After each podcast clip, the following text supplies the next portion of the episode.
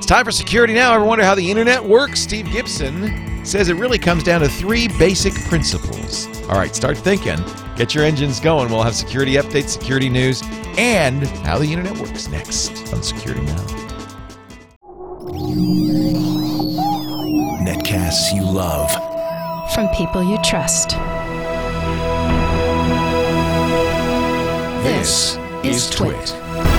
Audio bandwidth for Security Now is provided by the new Winamp for Android, featuring wireless sync and one-click iTunes import. Now with free daily music downloads and full-length CD listening parties. Download it for free at winamp.com/slash Android. Video bandwidth for Security Now is provided by CacheFly at c a c h e f l y dot com. This is Security Now with Steve Gibson, episode 309, recorded July 13th, 2011. How the Internet Works.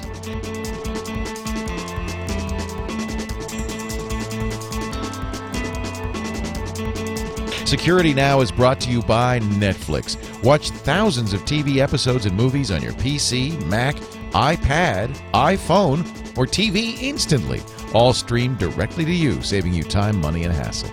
For your free 30-day trial, visit netflix.com slash twit.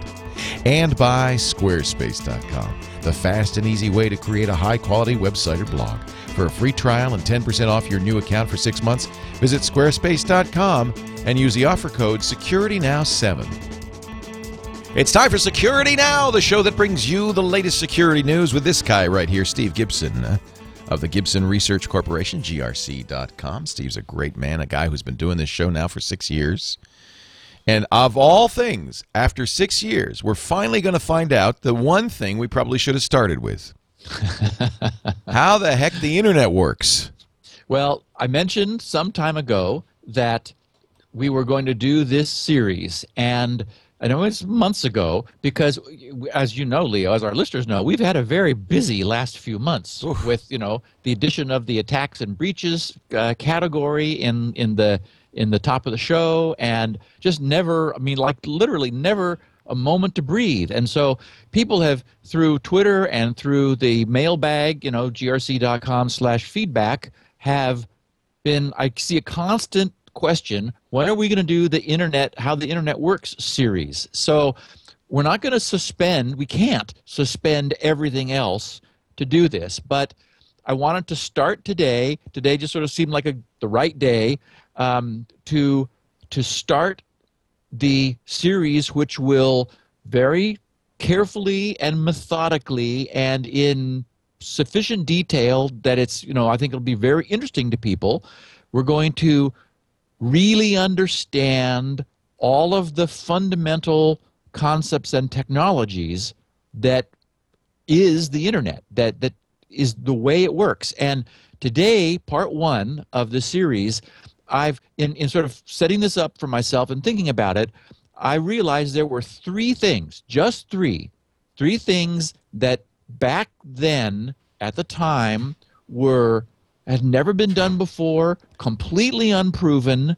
They they were new concepts, and there's just there's just three things that is really responsible for everything else that followed. Three things that the original designers of this thing that oh, you know outgrew its roots to become a global network. They got these three things right, and so we're going to talk about the three con- key concepts that under underpins the way the internet works Wow. as our topic for today. Three things. That's all it took.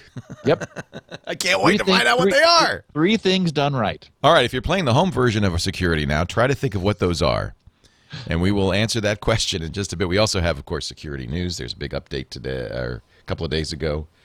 Yep. Um, and, and a scary uh, revelation from Microsoft about something that had been wrong since Vista Service Pack 1 Oh, that's that nice. no one found out about until Isn't they fixed it. Isn't that special? Yeah. But before we do that, let's talk a little bit about our great friends at Squarespace. Squarespace.com. It's the secret behind exceptional websites. If you go to squarespace.com right now, you can take a look at what is perhaps the best web hosting plus the best software for creating your brand new website. I'm seeing more and more. You know, I just Kevin Rose kind of the other, and I know that it, you know Kevin doesn't need a website or whatever, but he decided to make his website be the new Google Plus. And I thought, Kevin, come on, you know better. Everybody should own their own website. Your Facebook page, your Google Plus page, your Twitter page is not a website. You need to have your own website. And that means you're going to have to find hosting. You're going to have to create, create a domain name. And you're going to have to find software that runs your website on that host. Let's get two of the three done right now at squarespace.com. In fact, click this, go to squarespace.com, click that big green button. You don't need a credit card or anything, just the name of a site, a password for that site, and an email address so they can email you when the free trial runs out in two weeks. Now, for two weeks, you've got the full deal. You've got the whole Megillah. You can use those great templates that aren't templated. The, it's so, you know, you're going to love this part. Just play with. In fact, make this first site, it doesn't have to be the site. It could just be the play site. So you can play with the templates. You can use the drag and drop the point and click to create your new website. If you if you know more advanced technologies like CSS and JavaScript, of course you can use those, but you, you don't have to to create a unique site. And then try the various features of squarespace.com. For instance, the uh, fantastic iPad and iPhone uh, software. The blog import, if you've got an existing site, it's very easy to get it into your new Squarespace site. They uh, have it imported for all the big APIs WordPress, Movable Type, Blogger, Typepad. Into, and did I say out of? No, into and out. Should you never trapped. Preserves all your links, preserves all your images. It is automated and it does a beautiful job. Even moves, it does what they call media rehosting. This is important. I've moved my blog uh, I think at last count nine times. And what this will ta- do is not only you know f- keep all the URLs working and everything, but it will even move the media, migrate that media over to Amazon's S3, so you don't lose your images. That's super important. I just think you're going to love Squarespace. So try it free, squarespace.com. Now, if you decide you like it, of course I know you will. I highly recommend you use the offer code SecurityNow7 because Steve will be happy and smile. And what are you going to do when you get that? Well, this this offer code security now 7 gives you the first 6 months at 10% off. I mean, it's very affordable to begin with considering you're getting hosting and the best software out there, the best content management system out there, but 10% off of this for the first 6 months when you use security now 7. That's our offer code. Security now 7. What could you what, what more could you ask for? Great hosting, great content management system Great guys behind it. Squarespace.com. Try it free today, and then when you decide to buy, use the offer code Security Now 7 We thank them so much for their support of Security Now. So, Patch Tuesday was Tuesday, right, Steve? Yes, it was indeed. Now, there were 22 different security flaws of various ilk fixed. 21 were nothing um, were not a real big deal. They spread across various products pretty much all of the things and they were the so-called privilege elevation problems which are a concern because we do rely on on administrative rights being you know godlike within our machine and regular user rights being restricted. So it is it is the case that that barrier is good to have and we don't want it to be penetrated but um, there, so, so there were 21 different ways of, of essentially getting around that kind of barrier. But the 22nd problem was interesting. Um, Microsoft revealed at the time of this patch being available that there had been since Service Pack 1 of Vista, which is when they introduced an upgraded Bluetooth stack as it's called, a, a, a, protocol stack for Bluetooth. And we'll actually be talking about protocol stacks relative to the internet by the end of this episode. Um, there was, this is like the worst of all possible nightmares. It's, it's, we're assuming that no one knew about it, but this was a, a buffer overrunny sort of problem in a wireless protocol. So so, quoting from Microsoft, they said a remote code execution vulnerability exists. Now, remote code execution vulnerability exists in the Windows in the Windows Windows. Blue, Bluetooth 2.1 stack due to the way an object in memory is accessed when it has not been correctly initialized or has been deleted. An attacker could exploit the vulnerability by constructing a series of specially crafted Bluetooth packets and sending them to the target machine. An attacker could then install programs, view, change, or delete data, or create new accounts with full user rights and take complete control of a system without any user notification at any time. So, uh, and then and then in, in in the FAQ and the Q and A, people were saying, well, um, if you know if I don't have Bluetooth installed, then I'm safe, right? And it's like, well, no, because Vista and Win Seven will instantiate the Bluetooth device if you temporarily give it a like a removable Bluetooth over a USB. So somebody could come along and stick a little Bluetooth dongle into a machine that has never seen Bluetooth, and and Vista and Seven will will happily bring the driver online. That's where the problem is. Jeez. And then, a, then, and then an attacker could get into your system. And of course, So they don't they don't really need access to your system. They have to just be within Bluetooth range of your system. Is that? the and they don't have or have to be associated. We've talked about how Bluetooth protocol works, where there's there's a whole pairing association, which is is the one moment of vulnerability with Bluetooth before a common secret key is negotiated between endpoints, which are then memorized by each endpoint, so you never have to go through that again when, when you're reconnecting to a device that you have once paired with. This doesn't require pairing, doesn't require a connection. Basically, it's it's a breach in the the lower level infrastructure of the Bluetooth driver. I mean, it's really what you don't want, and and so you know we, we're like hoping we don't have these in our in in, in the network, than regular wired network stack that we're all using and depending upon pretty much 24/7. This is that same thing in Bluetooth, and many machines just run with Bluetooth on. And in fact, there's a some feature that Microsoft's added, you know, again to make things easier, where if you're in like network discovery mode, it will turn on your Bluetooth radio without your asking it to, just in case maybe that's what you're trying to discover. So, anyway, the good news is this has been fixed now. It's an important update, more so, I think, than most things, because now the bad guys know about this and we know that they're on the hunt for it. We see this all the time. Is there's now a window between disclosure and and the time when people are going to get patched, and we know from history that lots of machines are very late in getting themselves patched. So one could imagine that the hackers are, all focused on this problem now. So I'm sure our listeners will do what they can to get themselves up to speed with this. And their their Microsoft does offer in their knowledge base article a command which I didn't bother to to write down and say because it's too long, but there is a way if you for example, have Bluetooth hardware in your system, but you absolutely never ever want to use Bluetooth and you're sure, and this is reversible anyway, there's a command you can give that essentially permanently shuts down Bluetooth access. It, it's it's a, a net shell command with, with a bunch of parameters. Probably where you deletes disable deletes the uh, driver, right? yeah, you it, it Yeah. disables that driver so it cannot be started by Windows.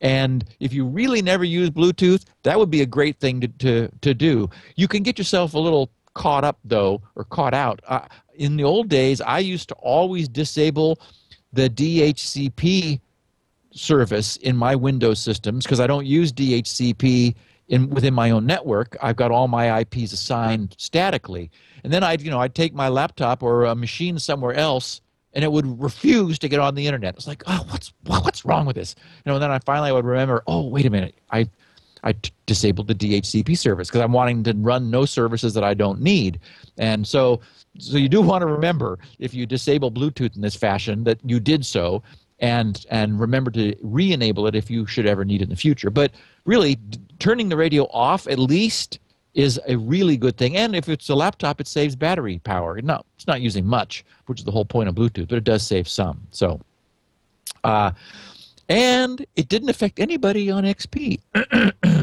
So this is something they, they kind of added. In, yes, in Service Pack One, a Vista- feature of Service Pack One. Hey, it's a nice feature of Service. Uh, Vista's from Service Pack One on. That's actually this- important. The, the Bluetooth stack was at version 2.1. That's important because it, it underscores the fact that you can add bugs. Just because an operating system has been, you know, updated doesn't mean it's it's bug free. You can actually add bugs, add Oh, exploits, Leo. add holes. How many times do I, you know, do I pound our listeners over the head with, you know, I'm still on XP. well, I never yeah. was subjected to this, nor were any of my laptops because I've stayed there. Which, by the way, has exactly 999 do- days remaining. Yes, the countdown began yesterday. 999. I think you should put that on a website somewhere. That's about three So- years, folks. We're all right. Yeah, we're okay. Uh, there was a minor fix to Firefox version 5. It's funny, I've seen a lot of grumbling about Firefox. They've already got 6 in beta, Leo. And it's like, wait a minute, we just had 4. Uh, and I, And I five. worry that I worry that they're just trying to play the version number game. You know, Well, because I- I think what they did, and this is what Chrome has done, is that they kind of, then and they've even said this explicitly. Version numbers are no longer as important as they were. They don't reflect this. You know, in the past, you and I, we've been around long enough. We remember that a one whole version update is a is considered a major update, and then the point updates are considered minor updates. and al- uh, also sometimes the major ones are not free, but the point ones Right. are free. So there's often that kind of differentiation. Yes. But uh, Mozilla has said explicitly, we're not going to do that anymore. And I think it's it's Chrome that really drove that because Chrome is pushing. They're up to 11, and they're just pushing versions all the time. In fact, Chrome's version numbers look a little bit like the U.S. debt clock. If you've ever seen that. they're spinning. So we had a, a version five update for the for that only affects the Mac because there were two problems that that was found on the Mac. There was a Firefox version 5.0000000 problem, which where it itself would crash, which they have fixed, and then they also found a conflict with Apple's own Java for Mac, which could prevent the Java plugin from loading. So both of those are fixed. So only Mac people, uh, if you're on version five, then uh, you may want to fix that. Or I imagine Firefox is probably bugging you to fix that, which It's is fine because I just went from four to five. I, I'm. You, all right. Yeah. Okay. So, in security news, there's a new problem on the horizon. Uh, Kaspersky discovered a new trick being played by rootkit malware. They're, they've got one that they found called Cidox, C I D O X. And we're all familiar, because we've been talking about it now for several years, with so called MBR patching, the master boot record. The, the master boot record is the, is the first sector of the hard drive, which contains a partition table. And as we have said before, the partition table is a relatively small little bit at the end of the 512 byte master boot record sector all of the other space is actually executable code. And it's that code which reads an entry from the partition table to determine which of the four partitions typically is, is marked as bootable. And then that code reads the values from that table and, and to determine where the OS lives in that you know on on the balance of that hard drive. So this is executable code. The master boot record is a little program that runs which itself reads the partition table. So what that that opening means that that you can use that trick for good or for evil. Truecrypt uses it arguably for good. That's the way truecrypt is able to give us our whole drive encrypted is that they modify the master boot record to jump to a the, uh, some space in the balance of that first track because by convention the first partition of the drive always starts at the end uh, well it always starts on an even track boundary. Since we've used, uh, I was going to say cylinder, but that's not true. The end of a partition is on a cylinder boundary. The beginning is at least on a track boundary. So since we've already taken up one sector of the first track, we can't we can't have a partition on the balance of that. We start the partition at the beginning of the second track, leaving all of the first track free. So TrueCrypt uses that to install their own little prompt the user for the password and decrypt the the, fir- the, the bootable partition and it also hooks interrupt 13 which the operating system uses in the bios in order to get itself booted just enough to get the TrueCrypt Windows driver or Mac or whatever driver running, and then it gets you going. That's the happy way of using a modification of the master boot record. The bad way is what rootkits use now increasingly, which is they'll install themselves there in order to get a foothold into the operating system and inject themselves prior to it starting up. Well, it's become so popular that more and more people are checking for it now. It's more difficult for malware to install itself in in that first track of the hard drive by modifying the master boot record. So they've come up with a new means of of gaining a a pre-boot foothold and this Cidox malware that Kaspersky found does that. It takes advantage of the fact that there is a period of time after the master boot record has done its work and and loaded the first file of the operating system. That first file then turns around and begins to pull other pieces together. But the OS is not booted yet there's a lot of work that has to be done before you actually boot the operating system. This Cidox malware, a new form of rootkit, which unfortunately is now going to naturally become prevalent, it recognizes that there's this there's this op, this mo- like more opportunity to get up to mischief than just modifying the master boot record. It places a chunk of its own code in unoccupied space in the NTFS partition, and it's only able to play this game on NTFS formatted partitions. That is, it won't work if if your OS was FAT32 or you know FAT16 formatted, but no one's is these days. You, it's it's going to be NTFS. So it puts its code in unoccupied space, then it overlays part of what what what Microsoft calls the IPL, the initial program loader, which and, that's the code which parses the master file table, which is one of the management tables on an NTFS partition. The, the NTFS IPL parses that master file table in order to begin to understand the structure of the disk in order to sort of create a, an, a pre-boot um, file system interpreter, which is then able to go find the other pieces of the operating system that it needs to load. By by subverting that phase it's after the master boot record but before windows is loaded. So this this code takes the chunk of the IPL that it overwrote encrypts it and adds it to the end of itself. So it's able to get control at that point and load itself in place of the one or two of the normal Windows drivers and and then continue to do the job that the, the initial program loader would have done in order to bring Windows up. So it's it's essentially it's subverting a later stage boot portion of the Windows process, which nothing is currently looking for.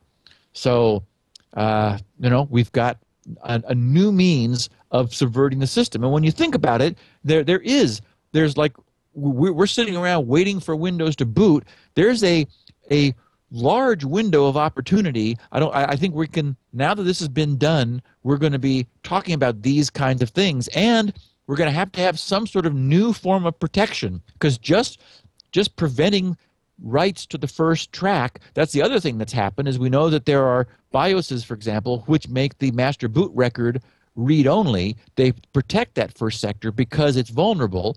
Um, this is able to install itself even on such systems. So we're going to have to have, you know, a next in this eternal cat and mouse game, a new way of protecting ourselves until the operating system is able then to protect itself. Because during this, during the time when the bits and pieces are coming off the disk, um, it's actually not alive yet. It's not conscious.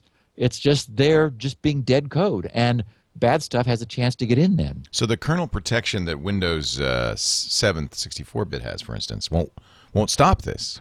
Pro, precisely. It, Yeah. it doesn't exist yet. It hasn't. It's Right, it hasn't run yet. You need the code to be running. Exactly. All right. Exactly. Yeah, that makes sense. Now, you may have run across this news story. I saw lots of interest um, in the media and uh, also just from our own listeners um, about this question that's been raised about whether the court has the ability to compel someone to give up their passwords.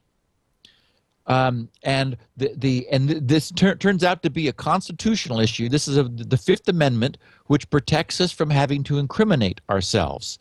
Um, a, a woman named Ramona Fricosu uh, in Colorado is in the middle of being prosecuted by the Justice Department for her alleged role in a mortgage scam. Um, had an encrypted laptop which was seized from her bedroom during a search of her home. Federal prosecutors want her to decrypt it so that they can see its contents. Her lawyers argue that that would violate her first, um, her first, uh, that, that compelling her to do so would be self-incrimination. It would be violating her Fifth Amendment protection against self-incrimination. The government says that its request is like asking for a literal key for a literal safe that may well contain incriminating documents. And pr- prior law and Supreme Court rulings have said that you can compel a person to give a physical key to a physical safe. The, and apparently, the question turns on whether the key is in your mind, is it, whether or not you're able to compel it.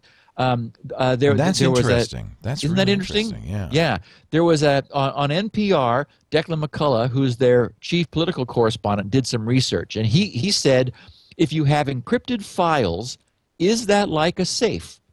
You can be compelled, according to Supreme Court precedent, to turn over the key to a safe. That you can be compelled to to do, but you cannot be compelled to turn over the passphrase, or that is the combination to the safe. So there is an existing law that says you cannot be compelled to turn over the combination if it's in your mind, but you can be to to um, turn over the key. Now, of course, the EFF has weighed in. Uh, they put together an, an amicus brief to the court um, with, with their position, and and they uh, have a, a blog uh, posting that said uh, the EFF urges court to uphold privilege against self-incrimination. Prosecutors demand laptop password in violation of Fifth Amendment.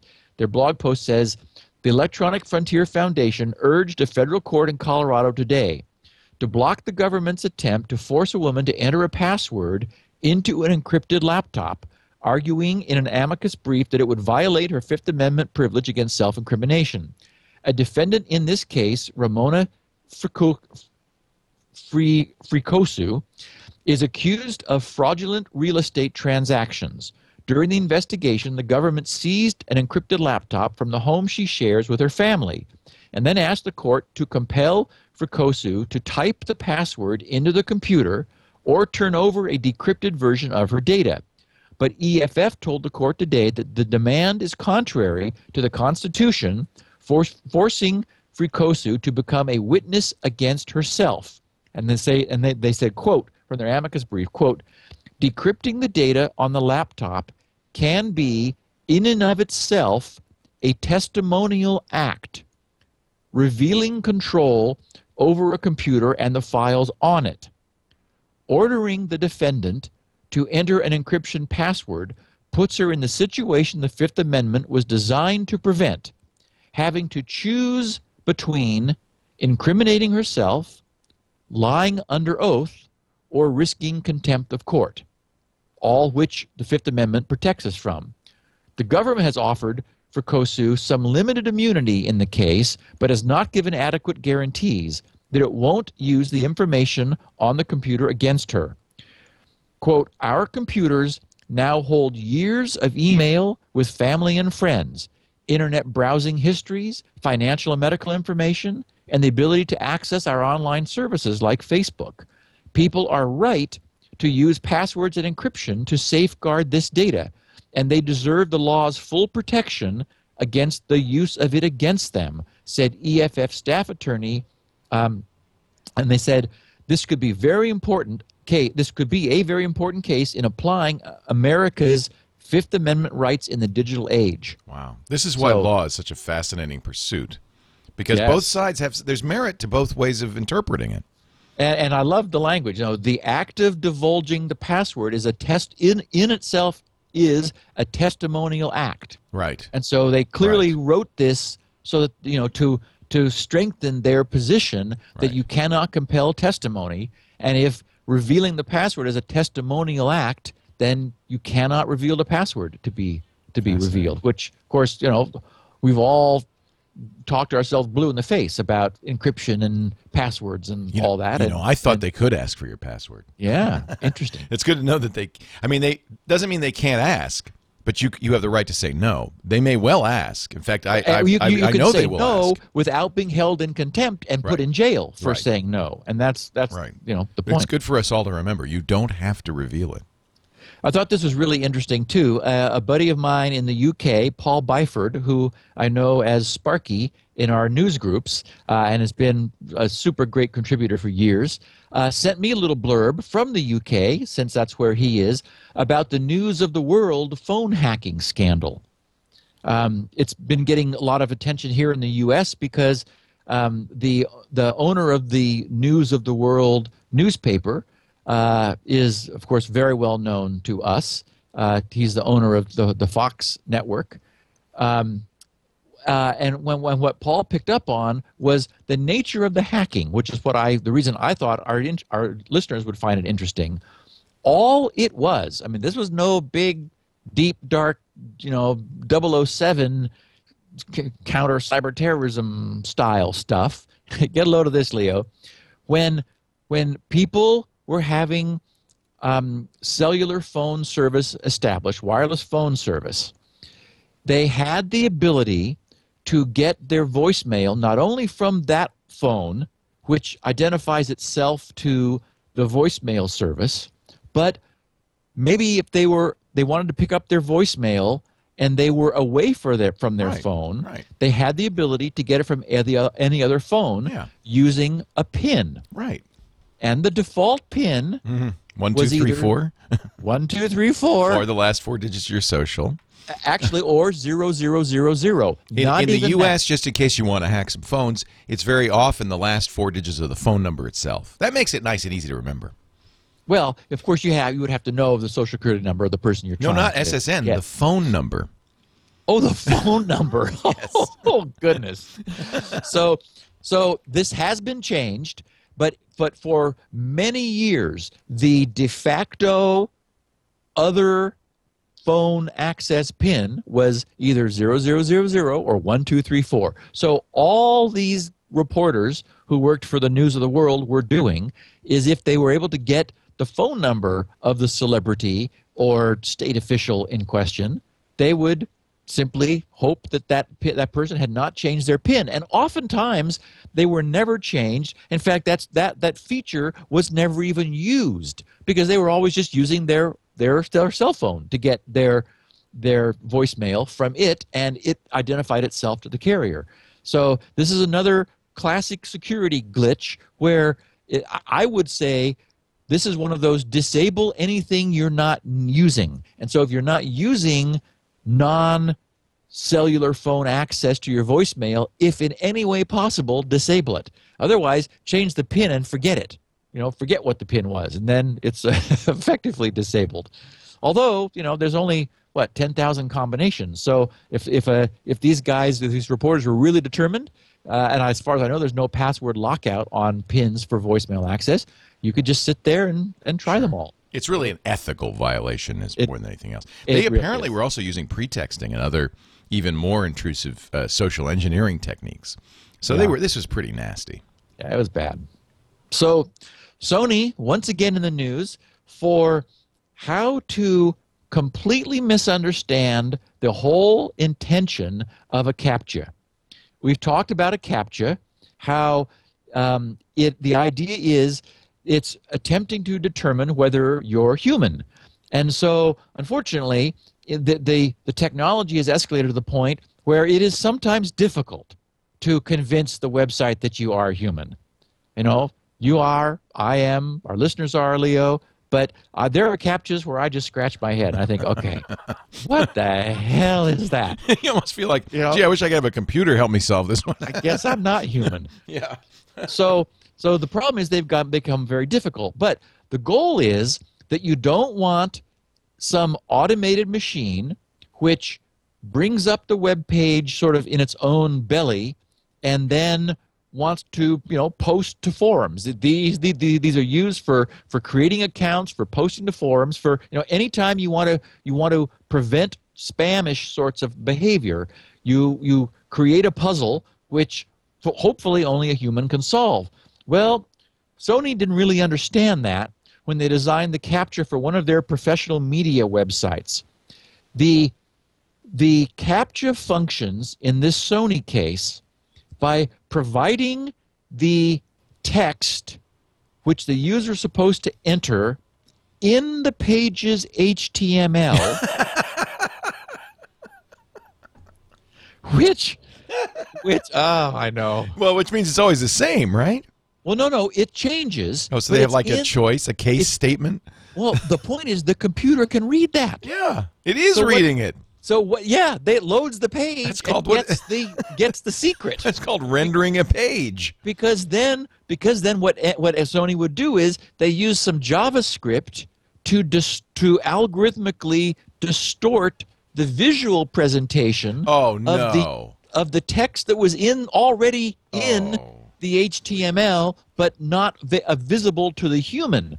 So so the human had to go through all the trouble of fig- you know figuring out what this distorted text was, whereas the computer had the distor- the undistorted text that was just in the plain text, just in the HTML of the page.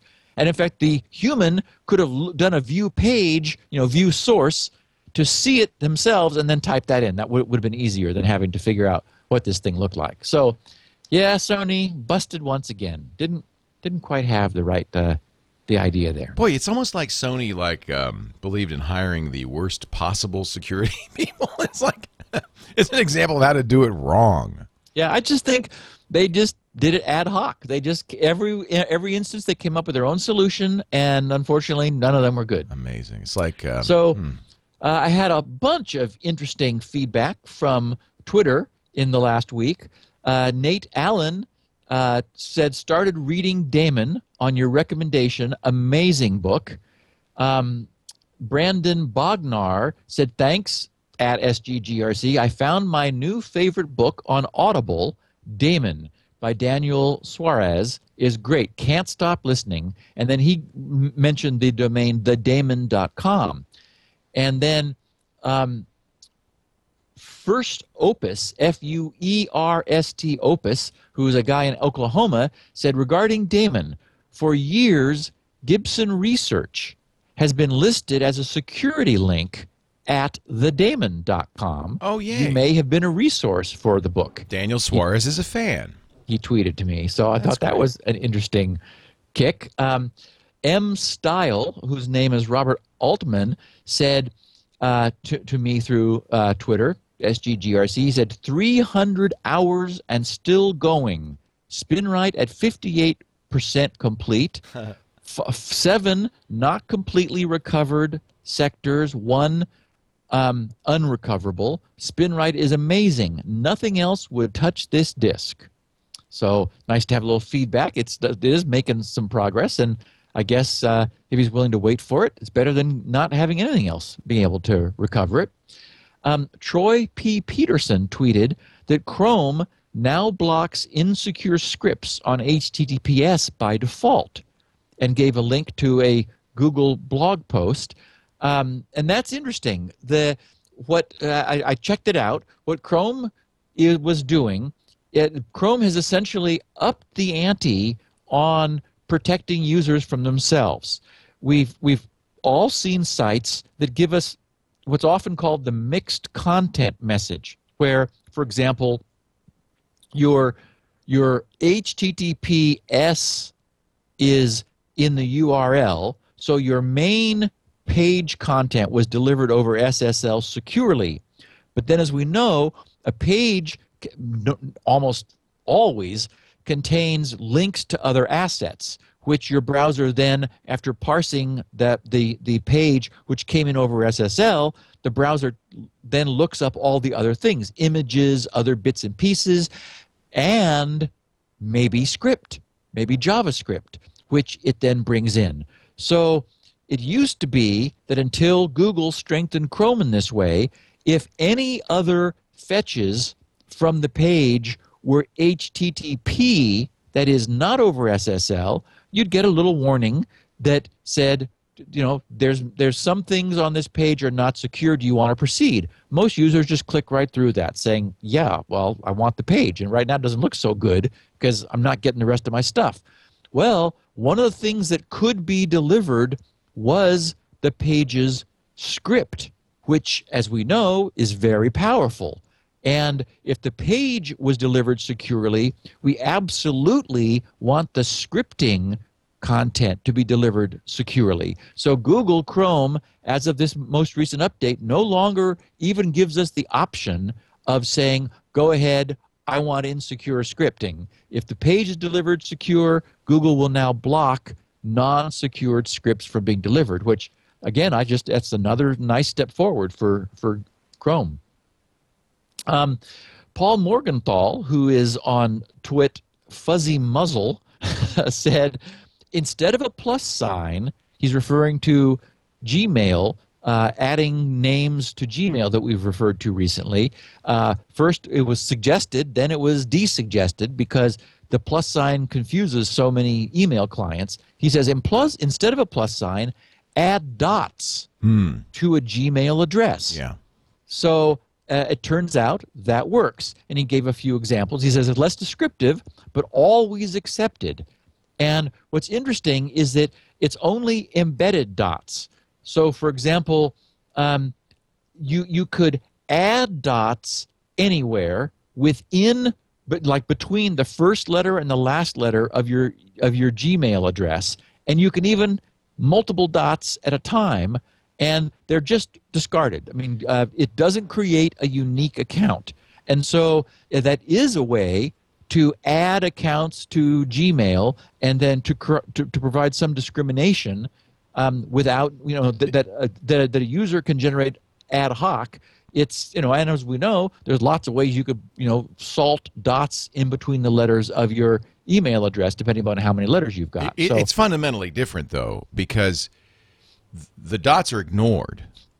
Right. Anything after a plus is ignored. So there's a difference there. And yes, you have to use some sort of cryptic combination of dots to modify your email. With the plus, you could actually use an descriptive word because which would have been very nice. Yeah, and I, you know, I, am surprised that I would think any modern email system would ignore whatever's after the plus, but uh, I'm not not not email system because um, it's not the email system. It's always going to Gmail. It's the it's the site that you're giving this email address to that doesn't like the plus? Actually, it works several ways. There are actually, from all the feedback that I got, there there appear to be email servers. Oh, that, that will this, reject the mail. I that, get it. They to this day, yeah. yep, they they just won't forward it. They go up. This is not. I mean, and these are dumb. But unfortunately, yeah. it's what we're dealing with I've today. used so, Plus for a long time and haven't run into anything. But in most oh, cases, when I use it, it's it's on a site that I don't care for their email anyway. So I may, right. I may be missing something and not know it. um, and finally, a very good security tip from Dale Perkle, who's Deep Purple 77 on Twitter. He said, A great tool for security people Qualys Browser Check shows which plugins have security issues. So this is it's browsercheck.qualys.com. Q U A L Y S dot com. So B R O W S E R C H E C K dot Q U A L Y S dot com. And I put it into mine and it wanted to install a plugin. It's like, I don't think I'd want to do that. But it also allowed me to perform a quick scan on the spot and it found three things. Three things, three Firefox add ons that I had that were not that it said were not secure, and not surprisingly, two of them were Adobe, and so there were newer versions of both of those. So it's like, oh, hey, this is good to know. So browsercheck.qualys, Q-U-A-L-Y-S dot com. Hmm, I'm not familiar with that. I'll check it out. I wouldn't be surprised, my friend, if uh, it pulls up some some red marks. Uh-oh. And I did want to share. Oh, I wanted to share two things. First of all, a bunch of our listeners, I was really I'm really pleased and, and impressed. A bunch of our listeners volunteered to pay for that copy of Spinrite that Ryan McCain um, uh, got from me for free um, after the, the horrible uh, Katrina uh, event that he and his family suffered. And I mean, I'm I don't need anyone to pay for it. I was more than happy to to let him use a copy of Spinrite for free. But I just want to thank all of our listeners for their their kind thoughts and sentiments, and uh, it was uh, quite an outpouring. And I was not surprised to hear it. Yeah. And Russ Palmieri said, "Dear Steve, please add my name to your long list of happy customers. My laptop, which I need tomorrow." To teach my anatomy and physiology class, would not boot up properly. It took 20 minutes to get to my desktop, and everything I tried to do had a three or four minute delay. The computer was unusable. I called Dell, and the tech walked me through the Dell diagnostics. The hardware all passed, including the hard drive.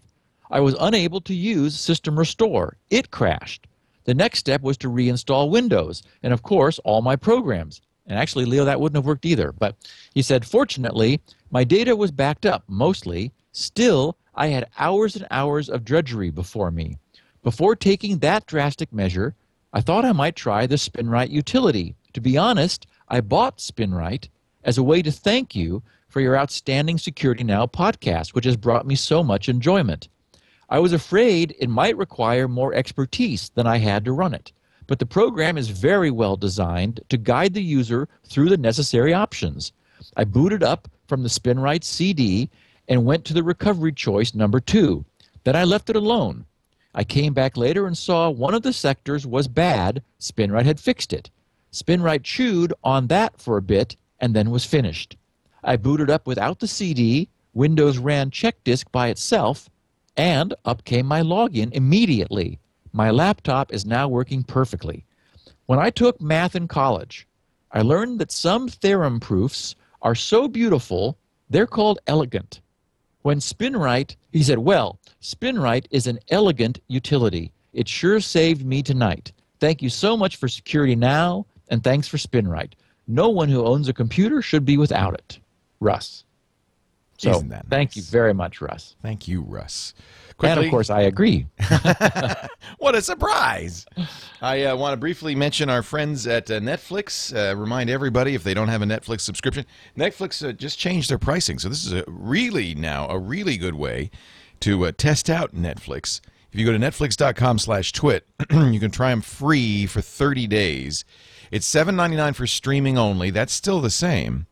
And I think the streaming is such a great deal. Just kind of browse through all the streaming options, not only uh, TV shows, documentaries, dramas, comedies, classics. You know, uh, I've been watching Battlestar Galactica from the beginning. I love going through all those old TV episodes. It's just so much fun. Uh, of course, if you're a fan of the uh, the Millennium trilogy, they've got uh, they've got the three uh, Scandinavian versions of the Millennium trilogy movies. Which is, oh, I, every time I click this, I start a movie. See, now I'm going to want to watch this. This is the beauty of it. On your laptop, on your iPad, on your iPhone, uh, on your Android phone, many Android phones, of course, on your net, uh, your uh, uh, Roku box and your Blu-ray player, your TV, in many cases, in Xbox 360, PlayStation 3, Nintendo. I can go on and on. You can watch Netflix. And I watch it every night. I invite you to try it. And if you already are a Netflix customer, tell your friends. Netflix.com slash twit. Steve and I'll thank you for it. All right, Steve. We're ready. So, our How listeners- doth the internet work? Our listeners have been patiently waiting for 48 minutes um, while we caught them up on all of the news of the week about what are the three key concepts that I would argue everything about the internet is based on. They the these were new at the time and and really they were so radical that it was it didn't necessarily surprise the engineers when these things worked, but boy, it would surprise them today that they are still working. And that I think if, if there was anything I would say which which demonstrates the the power of of getting it right, it's the fact that the internet the fundamental core of the internet is virtually unchanged since it was first conceived of and, and brought up to speed. But Leo, we don't have any computer technology that is I mean, maybe hard drives are still around and they've matured dramatically, but I mean, so that they're unrecognizable essentially, like in terms of density and so forth. You could not use today a hard drive from that era because those were disk packs that looked like washing machines. Um, so that I mean, so I I wouldn't say that's been that that stayed the same, but these three key concepts are the reason the internet is the internet and has survived virtually these are unchanged. One is packet routing.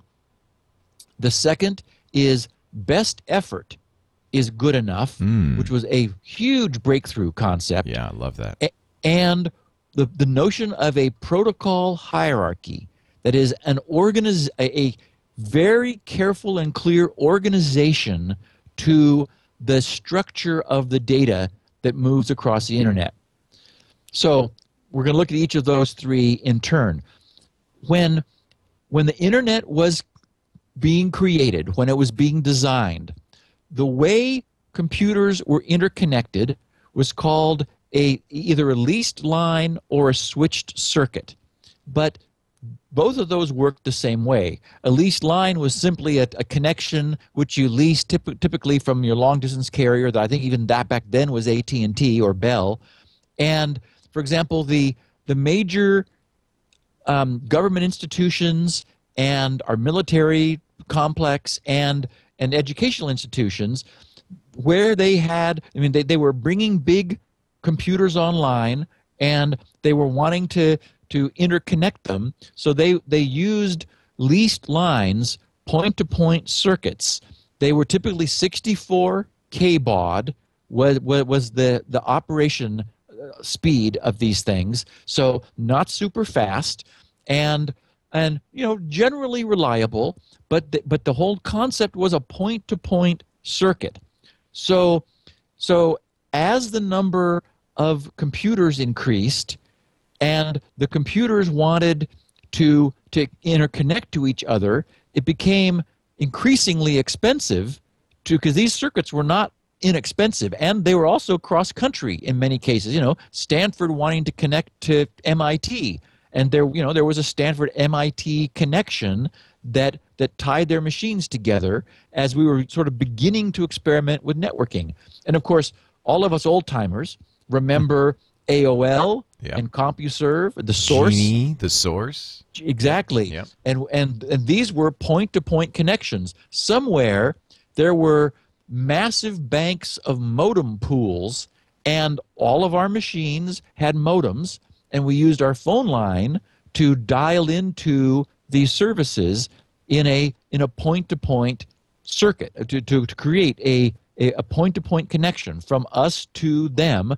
And that's the only thing that circuit was doing during this time. It spent you know it, it was dedicated to us and of course that caused problems when somebody else wanted to use the phone so oh i'm on the computer so you had to wait and of course you also had to suppress um, three-way calling because uh, if something if another call was coming in, it would briefly disconnect you and then drop your your your uh, connection. We remember those days as well. So, I mean, so the system worked, but it was it was not efficient. All of that was called a switched circuit approach. So it represented a a fundamental rethinking to to say wait a minute instead of and, and, and okay and instead of instead of creating discrete point to point connections between everything we're going to we're, we're going to break these connections up into packets of data. There, wa- there was no notion of a packet that didn't exist. That you you established a connection and you put data whatever you wanted to in one end came out the other.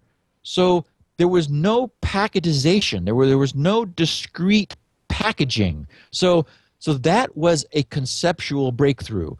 And then the, the what happened when you had packets was you you thought in terms of sharing resources. And that's when you think about it that's really the the big difference in the internet is you know a cable modem is is a, is is hooked to a cable which is a shared resource. Lots of people in our neighborhood have their cable modems hooked to the same physically the same electrical connection and we share that resource.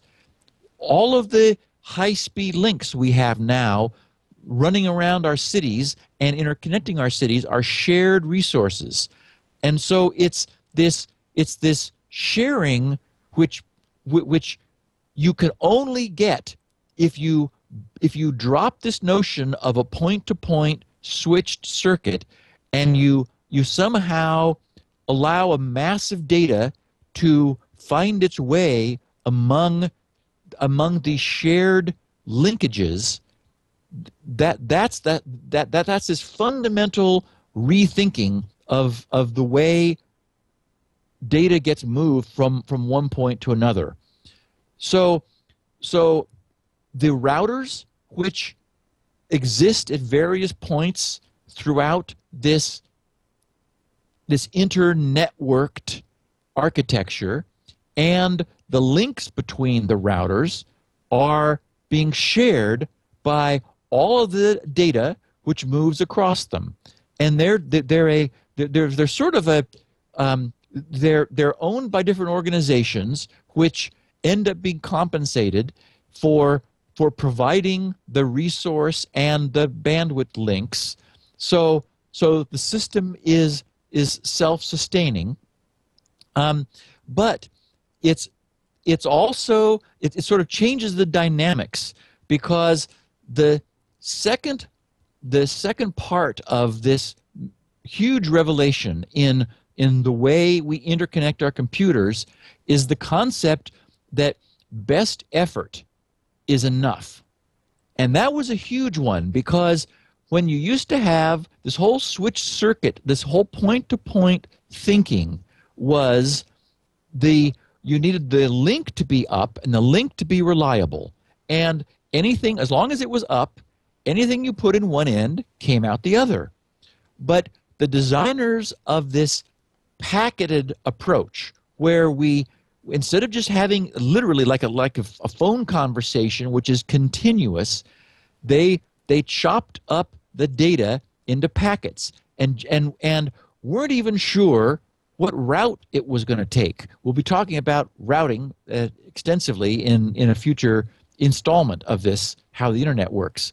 But the idea was that instead of this continuous connection, you packetize, as I said, and then sort of launch the packet off and hope for the best. The reason you have to hope for the best, the reason there isn't a guarantee, and, and this is again, it's like if you, if I can try to convey the incredible change of thinking that that this took, is that you have a router that will be connected to a number of other routers, and those routers are connected to a number of other routers. Well, each link has a bandwidth which it's able to move data. And they don't all have to be the same. You could have some high bandwidth links and low bandwidth links. That, in, especially in the beginning, it was a very heterogeneous. You know, all things were different. Um, network that that that was was built. So packets, these these individual packets of data, are arriving across some links to routers that then inspect them, and we'll be looking in, in detail at how that happens and, and what it means, and then determining where they should be sent or forwarded to. But you have a fundamental problem because what if, for example, more packets are coming in than the router is able to send out? Because that could happen. You could have a, a, a burst of packets coming in over one or more high speed links, which are all saying, we want to go out over there out of a low speed link. But the router can't send them at, out at the same rate that it received them in. So, so I mean, and there were people arguing in the beginning, well, this won't work. Obviously, this is crazy. And so the engineers thought for a while and they said, well, um, we'll put some buffers in the routers and packets can wait in an outgoing buffer until there's time. So so that's sort of that, that solved part of the problem because if packets came in in bursts over the high speed link into a router, it would check each one and assign them to their outgoing interfaces and and put them at the you know in a buffer to be sent. And so the the interface hooked to the link that's going to some next router it would have a buffer that could hold a certain amount of data. So that that could solve burstiness problems where high speed bursts could come in and then queue up in this outgoing buffer on its way to the next link. But what if what if you just get getting a lot of more data in than you were able to, to ever squeeze? I mean the the buffer would have some finite capacity. So so it was entirely possible and and again this is the genius of these designers. They said if the outgoing buffers overfill, if the buffer is full, so it cannot accept a packet to be forwarded, we're just going to discard it. We're going to say, oh, well, too bad. So, and, and again, in, during the negotiation of this technology, the people said, well, well, well wait, you know, what, what, what do you mean? You're just going to throw that away? But we sent it. And the designers said, yes, we know. And it, you did your best. we, you did your best. We're sorry that you sent so much and that you were trying to squeeze it through a link that couldn't take it.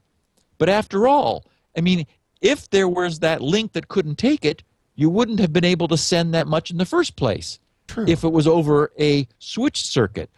The problem was you would know, the sender would know what the speed was that that the router was able to like like the the slowest link in the chain um, the the sender would know not to send too much.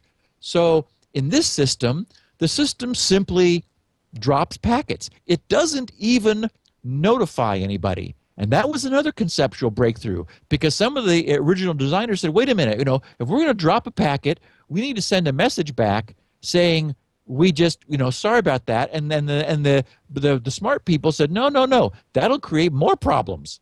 Because if we've got a network where that is congested and so that we're having to drop packets the last thing we can afford to do is generate more packets to send notifications back. The system has to work blind. And you know that made some people's heads explode.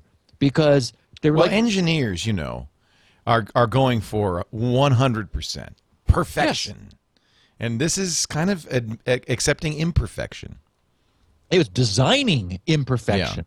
I mean, and and and this is well, what I'm describing is the way is what we have now, and you and I are talking to each other over it, Leo. Yeah, it works okay. It- good enough is good enough. and and so so what's incredible is that based on that foundation based on the concept of taking what used to be a continue a continuous connection a continuous reliable connection that worked at a known speed they were able to just heterogeneize this thing into chopping the same data up into pieces and launching it off and hoping for the best literally hoping for the best. And that packet would would travel through these links that interconnected routers and maybe it would get to the other side. We're not sure. And we do know that if if there was if a router's interface its outgoing buffer was over full the router had formal sanction permission to just drop it. Just let it go. So so this concept of best effort was a massive breakthrough. It was it clearly it had to be part of the solution of packet routing. And the question then was okay how do we get guaranteed connections. I mean because we we what if we have to send a file? We just can't have bits and pieces of the file missing. That that's that's no good. And if we're not going to get an acknowledgement if we're not going to get like from the person who dropped the file bit as it was moving by if we're not going to get them to tell us something then we need some means for getting the recipient to notice that wait a minute uh, i've got some missing pieces here and so that that we will cover when we talk in detail about the the so-called TCP, the transmission control protocol, which was built on top of this seemingly rickety framework. And it works. We know it works. We, we use it when we get web pages, and we don't have bits and pieces missing from web pages. But the third thing that enabled a reliable protocol to be built on top of an unreliable protocol. This notion of even building something on top of something else.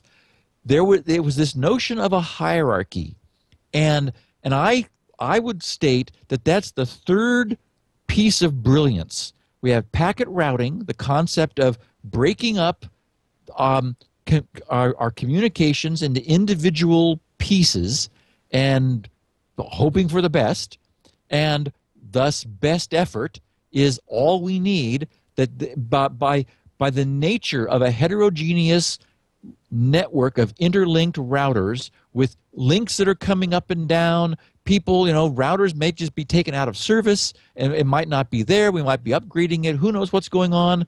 Somehow the data needs to get through the best it can. And and best effort is all all we can provide. And so the designer said if we're going to go packet routing all we can do is hope.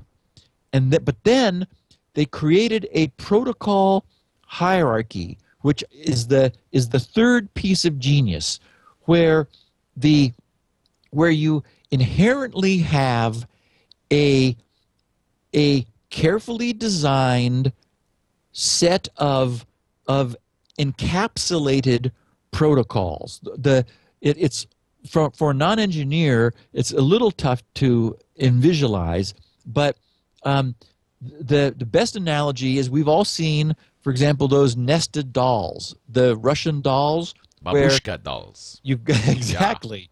You've got a Yeah. big one, and you take it's it, you know you open it up in half, and there's another one inside, and you open that up, and there's another one inside that. You open that up, and there's another one inside that, and so forth. Well, that is exactly how the internet protocols were built. They had they not been inspired as they were, they could have just said, "Okay, well, we're going to have we're going to have you know some sort of protocol some agreement that of, of like how to make this reliable and how to how to just you know simulate right off the bat a a point to point connection the way we're used to having. I mean, they really liked this switched circuit point to point you know leased line style that's the way all their hardware that's the way everything all their assumptions were based on that so it was not easy to give that up but they said you know so so you could imagine that they could have immediately tried to to recreate that from these random sort of loosely organized arriving packets. But they were smarter than that.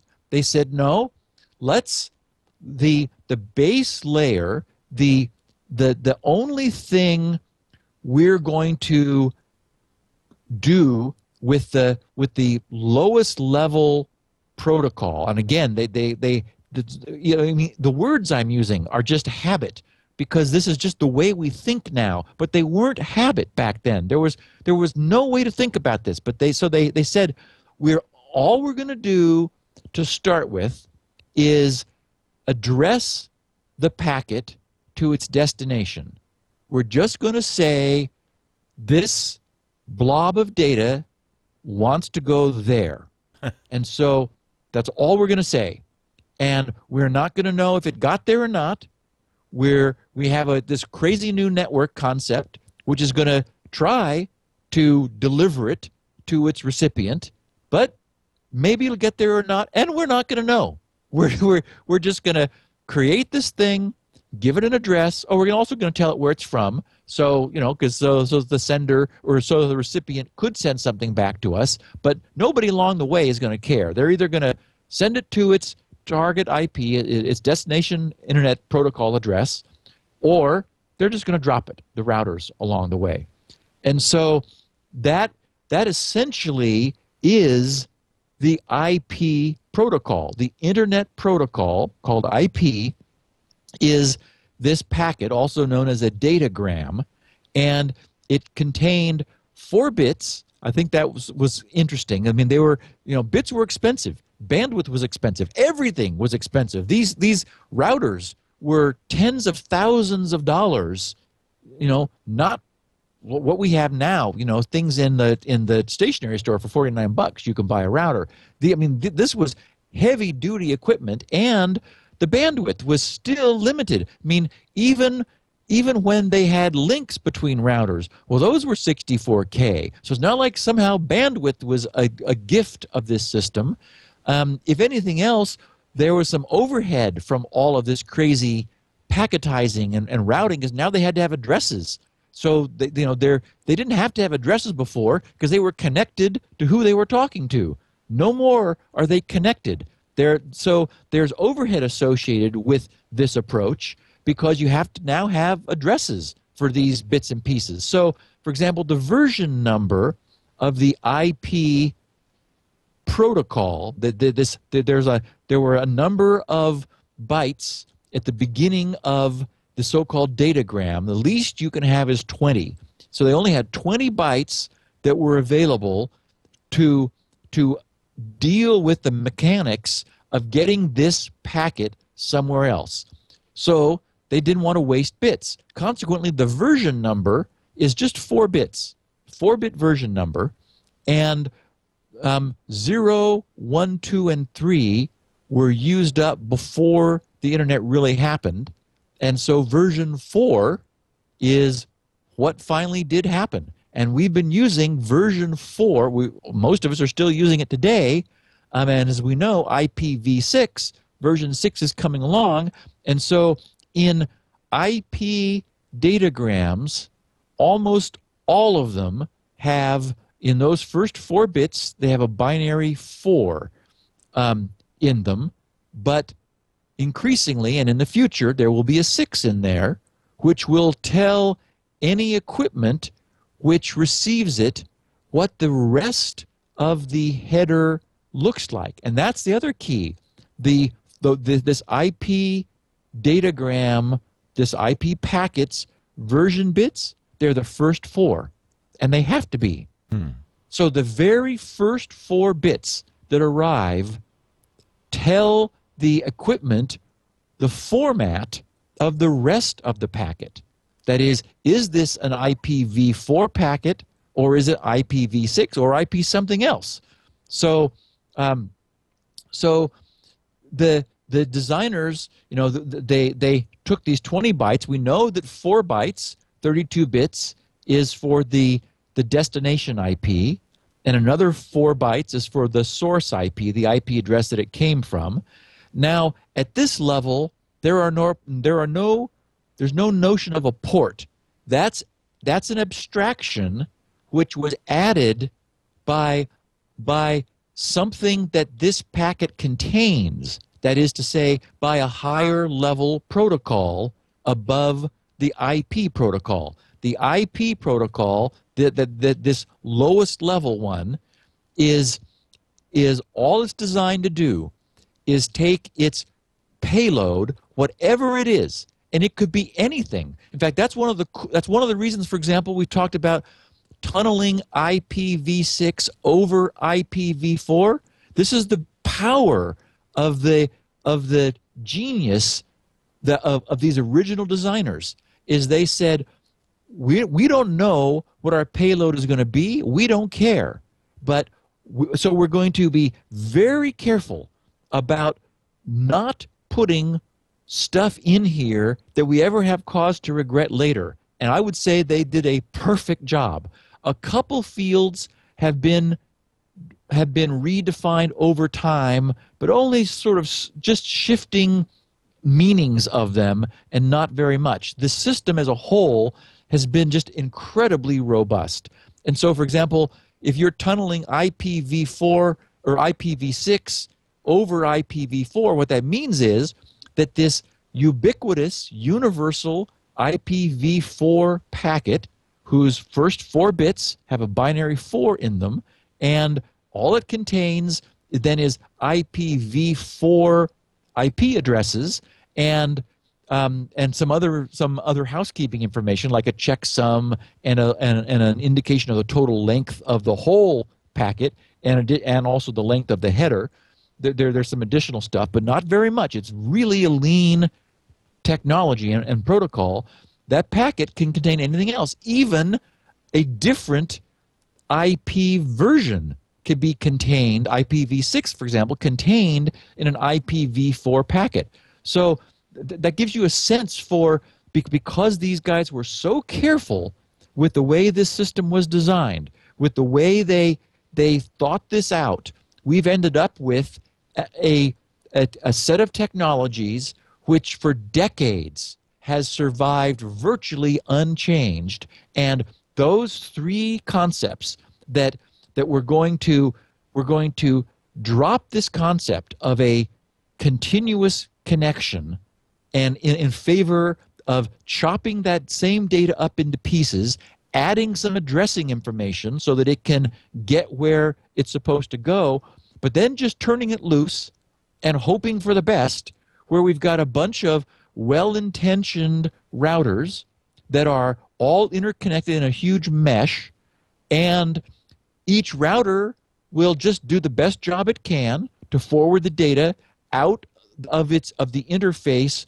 which best takes this this packet of data towards where it's trying to go.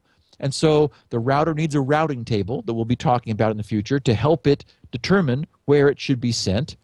And then this concept of well if the router can't do it it just drops it and says nothing.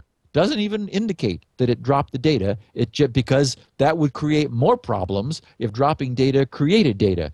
So so because the only time you would really drop it is in a, in a in a in a time of congestion. So you don't want to generate more at that point. Then the finally this notion of a very careful protocol hierarchy a this um, this nested it's a nested hierarchy where one protocol contains the next one up the chain in the same way that the Russian dolls contain each other. And with each wrapping, you you're only providing the information you need to. So, for example, just to give you a sneak peek of where we're going to go in, in a week soon, the that the UDP protocol or the TCP protocol, which do bring for the first time the notion of a port abstraction, they have port numbers in their protocol, but no IP addresses because that's provided by the wrapping protocol, the IP protocol, that knows about IP addresses but not port numbers. And in another example of the beautiful economy of this, there's another protocol we'll talk about ICMP, um, which is you know Ping. people are is exactly is Ping. ping, and trace route and, and sort of is, is sort of like a a, um, a maintenance plumbing protocol. Well, ICMP um, is different from UDP and and TCP and and similarly is is not port oriented so it doesn't have source and destination ports yet it's able to be carried by the IP protocol which knows about IP addresses. So so by by carefully designing these nested layers of protocols we end up with a, a system which is efficient and and and lean yet and, and also very flexible where where over decades it has survived and because it was so carefully designed it's been extensible into the future and as we know we've got a big change coming along with IPv6 and we'll certainly be talking about how that relates to IPv4 as as part of our ongoing series on how the internet works Very interesting stuff. And I love it that you synthesize this into the three kind of key concepts because, uh, you know, I mean, I know all of these little bits and pieces or I've heard them over and over again, but really it makes it helps you understand the decisions that were made by the guys who designed this stuff. Oh, and to why. yes, and to free themselves from the, sh- the shackles of. oh, I mean, it, it's a huge conceptual leap, Right. and then to say, well, but here, you know, I mean, but wait a minute, maybe the packet can't get there. It's like, yeah, maybe, yeah, and like- then and so what? yeah, but they didn't scrap it because of Right. that. They said, Right. well, maybe we can make it work anyway. But that's how you make a robust system, right? Oh, yes. It's really quite uh, quite clever. Yes. In fact, that's a very good point, Leo. The fact that they knew that it that the, by design some packets might not get through meant they had to design for that.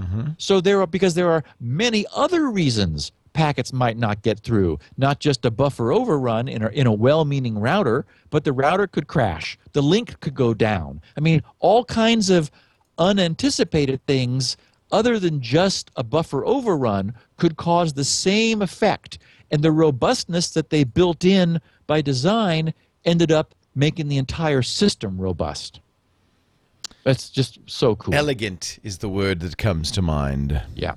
Steve Gibson is the man in charge at the, G- the GRC, the Gibson Research Corporation. You can follow him on uh, the Twitter at SGGRC. Uh, you can visit his site, grc.com. If you want to leave questions for next week, because we'll do a feedback session next week, Yep. grc.com slash feedback. Uh, but also, you'll find there the show itself, the audio, uh, 16 kilobit versions too for the bandwidth impaired transcripts. If you like to read along with Steve, and I think for this one that would be a good thing to have if you're studying up. This is the kind of thing that really would make great study material for somebody in, uh, you know, an engineering class in college. Um, it's like a great study guide, and you find that at grc.com, along with Steve's many uh, uh, freebie products, his pro bono work, and of course his bread and butter, SpinRite, the world's best hard drive maintenance utility. It's all there, grc.com. We do this show uh, when there's not World Cup action at 11 a.m. Pacific, 2 p.m. Eastern. I was a little late today because I couldn't. I had to watch the semifinal of the uh, FIFA World Cup, the women's uh, World Cup. Um, but 11 a.m. Pacific, uh, 2 p.m. Eastern at live.twit.tv every Wednesday. And of course, if you missed the show, don't worry because you can always catch the download. We have audio and video available not only on Steve's site, but at twit.tv slash SN. Sierra Nancy, that's not right. Sierra November. Leo is becoming a ham. I am a ham. I've been a ham all my life. But now I'm going to have a license. license to ham. Steve, thank you so much, and uh, we'll see you next week on Security Now. Thanks, Leo. Security now.